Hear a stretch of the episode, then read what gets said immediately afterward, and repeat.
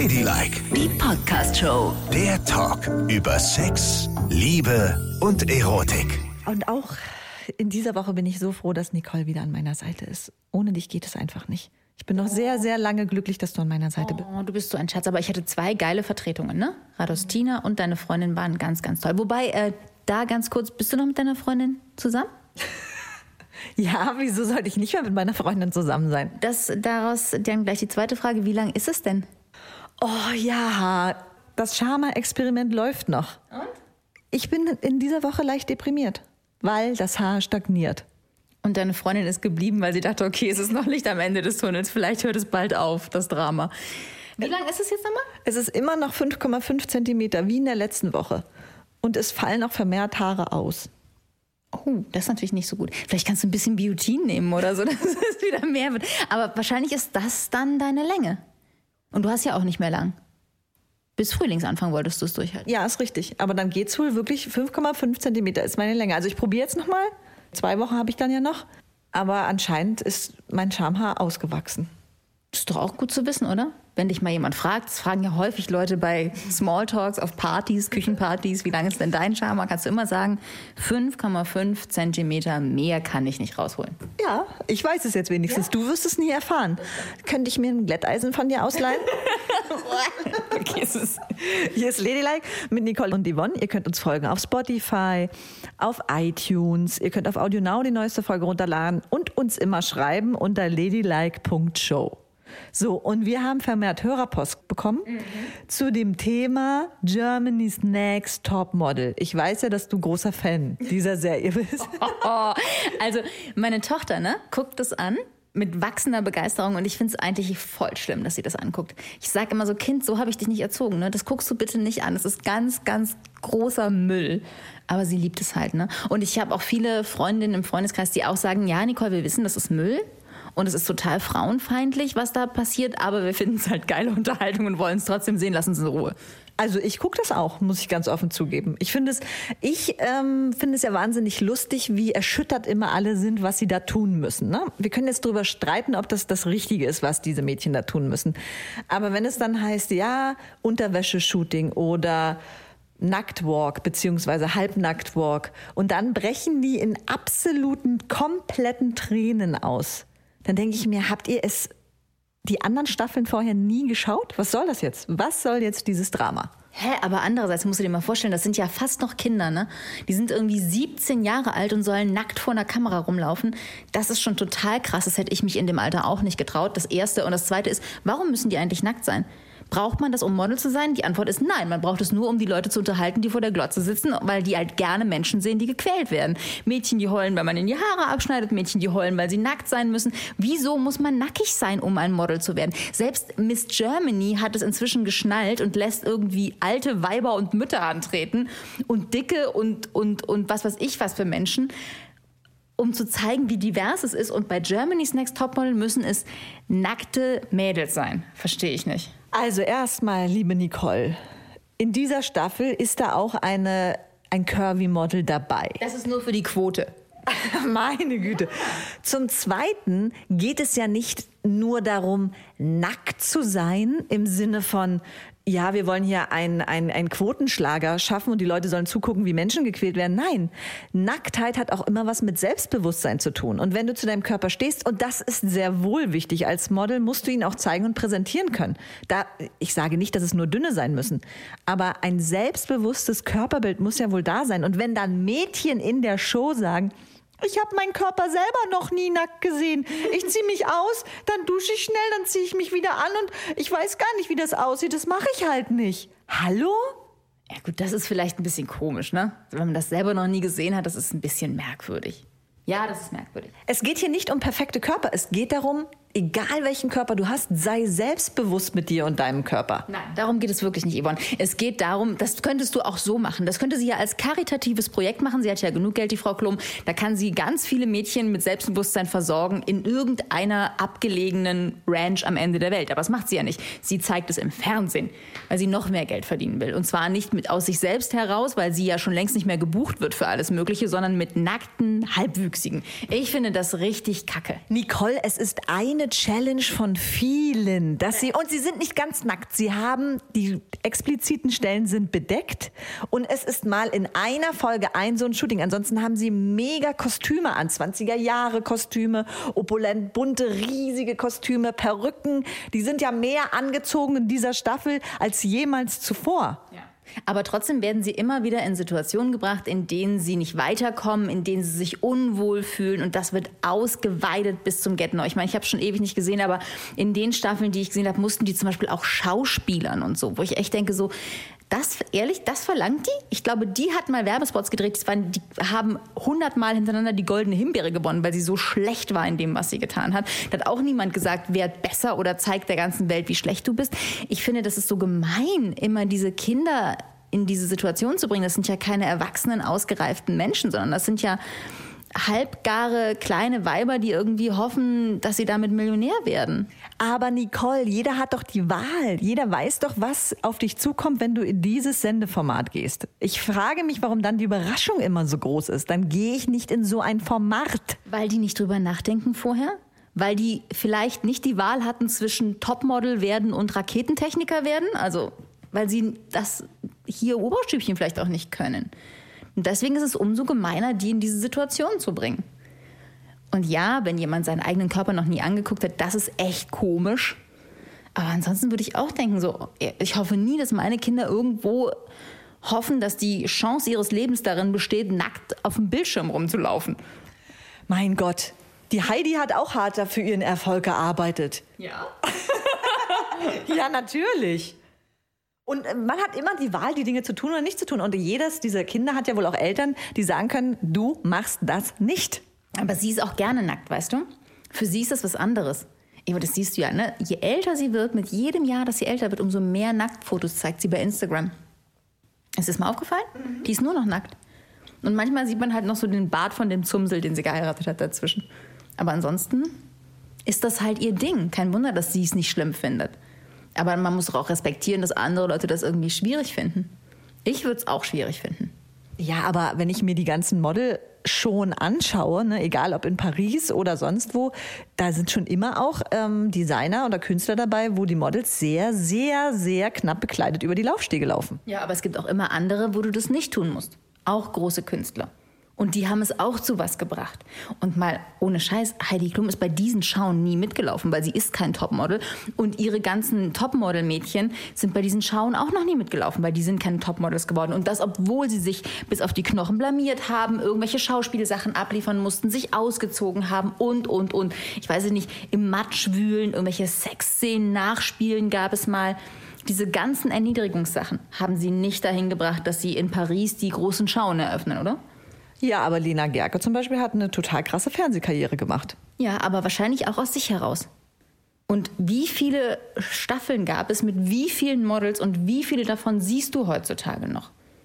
Also ich glaube, es ist hier der alte Zwist wieder zwischen Ost und West. Wir im Osten mit unserer Freikörperkultur, wir mit, haben mit Nacktsein kein Problem und du als verklemmter Wessi machst wieder so einen riesen Zinnober da draus. Ja, das kann gut sein. Dann zieh dich doch mal aus, vielleicht machst du dann auch noch mal Karriere auf deine alten Tage. Sicherlich nicht. Ich möchte jetzt aber noch mal näher drauf eingehen auf dieses sich nackt nicht kennen. Es jetzt der Öffentlichkeit zeigen ist das eine. Das schließen wir jetzt mal ab. Das muss natürlich nicht jeder tun. Da hast du recht. Aber ich finde, für sich selber sollte man doch seinen Körper kennen und auch seinen Körper betrachten, oder nicht? Du sagst das immer so, als wäre das so ein Pflichtprogramm. Ja. Also seinen Körper betrachten klingt immer so verrückt, weißt du? Vielleicht auch, weil du so verrückt guckst, wenn du das sagst. Aber ja, betrachten klingt wie, ich schließe mich jetzt eine Stunde im Bad ein und gucke mal in jede Ritze. Das muss man ja nun wirklich nicht machen. Also meines Erachtens nach muss man das nicht machen. Aber ja, man könnte schon mal an sich runtergucken beim Duschen. Und gucken so, ah, guck mal da. Was sind denn die zwei Fleischbollos? Ah, meine Brüste wahrscheinlich. So weißt du, und für mich klingt es äh, wahnsinnig verrückt, wenn man in einem Körper lebt, jahrelang, 20, 30 Jahre lang, aber ihn überhaupt nicht kennt. Das klingt für mich wahnsinnig verrückt. Wir bauen Häuser, inspizieren jede Ecke ganz genau. Die Menschen wissen genau, welcher Stein wo ist, in welcher Ritze was ist. Das alles schauen sie sich ganz genau an von einem Haus, aber vom eigenen Körper nicht. Tut mir leid, ihr seid die Verrückten. Aber die Frage ist doch, wozu? Also macht es das einen Deut besser, wenn du es so genau nimmst? Ja, es macht es sehr viel besser. Ich sage dir mal, wo es anfängt. Nein. Titten nie betrachtet, falscher BH, Einschneidungen überall. Ja, weiß ich doch nicht, wie groß meine Brüste sind. Oh ja. Weißt du, dass 80 Prozent aller Frauen falsche BHs tragen, die nicht für ihre Brüste gemacht sind? Da geht's schon mal los. Betrachten, betrachten, betrachten. Aber, aber das liegt auch häufig an Männern, die dir BHs schenken. Mein Mann hat mir immer so ein BH geschenkt, ne? Muss jetzt gucken, dass er das nicht hört, weil der ja im Homeoffice ist. Der hat mir immer so ein BH geschenkt, der sieht aus, als würde ich mein Geld an der Stange verdienen. Das ist nämlich so ein schwarzer Spitzen-BH und unter die Spitze eingearbeitet sind so eine Million Glitzersteine. der sieht aus wie dieser Victoria's Secret Diamant-BH. Geil, der für eine Million Dollar. Kein Mensch trägt sowas. Das kannst du auch nirgendwo drunter anziehen, weil das glitzert natürlich wie irre und zwar in Form deiner Busen durch das T-Shirt durch. So ein Ding. Sowas verschenken nur Männer. Aber das ist ein richtig schöner Show-BH, muss man mal sagen. Ne? Also für, Ja. das, das ist für, da wollte er dir wahrscheinlich was anderes sagen. Und das ist eigentlich ziemlich niedlich und süß, was er dir sagen wollte. So, aber in der Regel, wenn man selbst BHs kauft, man kennt die Brüste nicht, man weiß nicht, was man sagen soll, hat keine Ahnung davon. Das ist doch blöd. Und ich möchte eine Etage tiefer gar nicht erst anfangen. Weil wenn, wenn ich mich da nicht auskenne, dann muss Trägt man falsche Unterhosen? Oh Gott, Ivan sagt doch sowas nicht. Das klingt ja furchtbar. Nein, das wollte ich nicht sagen. Aber wie willst du jemandem vermitteln, was du magst, wenn du es selber nicht weißt, da du gar nicht weißt, wie die kleine süße Liebesgrotte aussieht? Also ich habe nicht meine Jugend über einem Spiegel hängend verbracht, um mir das ganz genau anzugucken, wie jede Ecke eines Hauses. Und trotzdem kann ich sagen, was gut ist und was nicht gut ist. Und ich glaube, dass es den meisten Menschen so geht. Dass sie das halt einmal austesten mit jemandem oder mit noch jemandem und noch jemandem und irgendwann können sie sagen, okay, das mag ich und das mag ich nicht. Dafür musst du jetzt nicht jede Ritze inspiziert haben, verstehst du? Nein. Es ist gut, dass du jede Ritze inspiziert hast und du bist ein sehr neugieriger Mensch und hast offenbar auch sehr viel Zeit. Aber das muss nicht sein. Es gibt ja noch, es ist ja irgendwas dazwischen, irgendeine Grauzone noch zwischen sich nicht mal beim Duschen einmal kurz von oben bis unten angucken und stundenlang über irgendwelchen Spiegeln hängen, oder? Ja, das stimmt, aber du stellst jetzt auch wieder da, ich habe nicht stundenlang über irgendwelchen. hast du. Nein. Natürlich hast du. Ich habe ab und an immer mal mich ganzheitlich betrachtet. Ja. Ja. Und das tue ich heute noch und denke mir so, Mann, so ein Körper ist auch ein Teufelswerk, was man da alles entdeckt. Also ich entdecke auch zum Beispiel jeden neuen Leberfleck, den ich bekomme, den entdecke ich. Das ist für mich dann neu, weil ich meinen Körper öfter mal anschaue.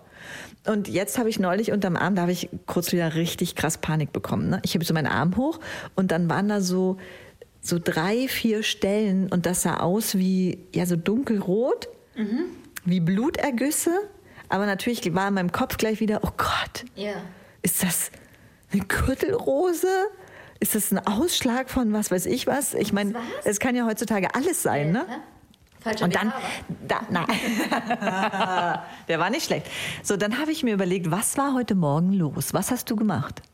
Und zwar habe ich ja immer einen Deo-Roller, den ich benutze und den mache ich unter den einen und unter den anderen Arm. Und ich mache den unter den einen Arm, da war es noch sehr feucht, das Bällchen. Aber beim anderen war das komplett aufgebraucht. Und dann habe ich trotzdem gerieben und gerieben und dann ist es zwischen Ball und der Wand des Deo-Rollers eingeklemmt für einen kurzen Moment. Nein. Doch! Und daran habe ich mich zurückerinnert und habe gedacht, oh Gott, es war ein Hausunfall. Was du für krass labberige, dünne Haut unter den Armen haben musst, wie dass du das da einklemmen kannst. Das geht doch gar nicht technisch. Krass. Du bist ganz, ganz, ganz gemein. Was soll denn das? Weißt du, wie, in, in welchem Panikzustand ich bin, obwohl ich jetzt nicht zur Hypochondrie neige? Nein, du, wirklich gar nicht. nee. Ja gut, also ja, das ist, ähm, da muss man sich schon genau betrachten. Es hätte wunders was sein können. Ja, Richtig, aber ich hatte die Erklärung für mich und wusste ja, ich folge ja immer, was ich so tue an meinem Körper. So, und jetzt frage ich dich mal, was hast du schon mal jemals in dein Ohr geschaut? In mein Ohr. Wie soll ich das machen? Mir die Augen rausnehmen und rechts und links reingucken? Wie, wie, wie guckst du in dein Ohr?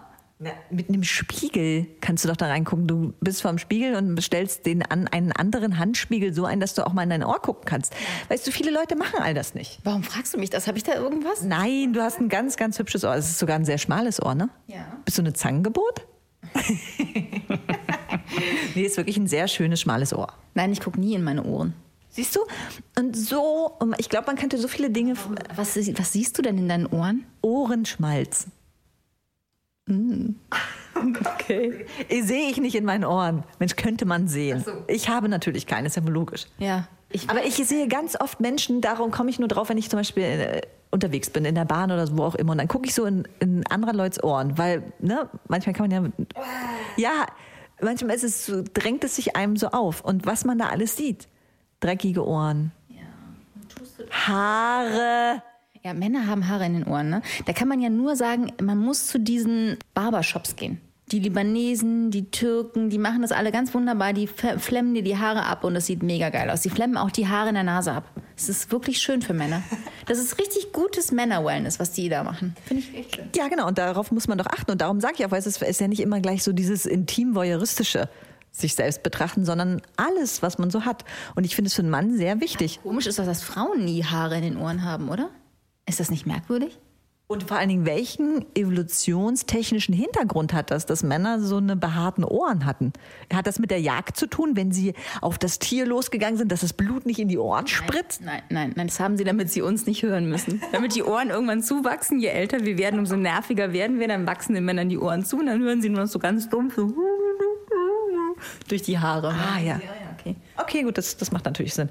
Und aber Haare in der Nase haben wir Frauen ja, ne? Ja. Und hast du das neulich gesehen? Da hat ähm, so eine Influencerin das erste Nasenhaar-Waxing ausprobiert. Das habe ich gesehen, das sah schlimm aus. Das war so wie so ein Bleistift mit Wachs drumrum und in die Nase, mit Heißwachs in die Nase gesteckt und dann rausgezogen, als die Haare richtig sich mit dem Wachs verbunden haben. Ey, das muss so Schweineweh getan haben, ne? Oh Gott. Und dass sie kein Nasenbluten bekommen hat, das hat mich echt gewundert, ne? Das sah übel aus. Also ich finde auch, wenn man sich vorstellt, dass eine klebrige Flüssigkeit alle Haare auf einmal verklebt und du das rausziehst. Ich meine, die Nase ist so empfindlich. Also ich finde, beim Nasenwaxing hört es echt auf. Man muss wirklich nicht alles mitmachen, oder? Das kann nicht gut sein. Und mal davon abgesehen, wozu gibt es denn Nasenhaarschneider?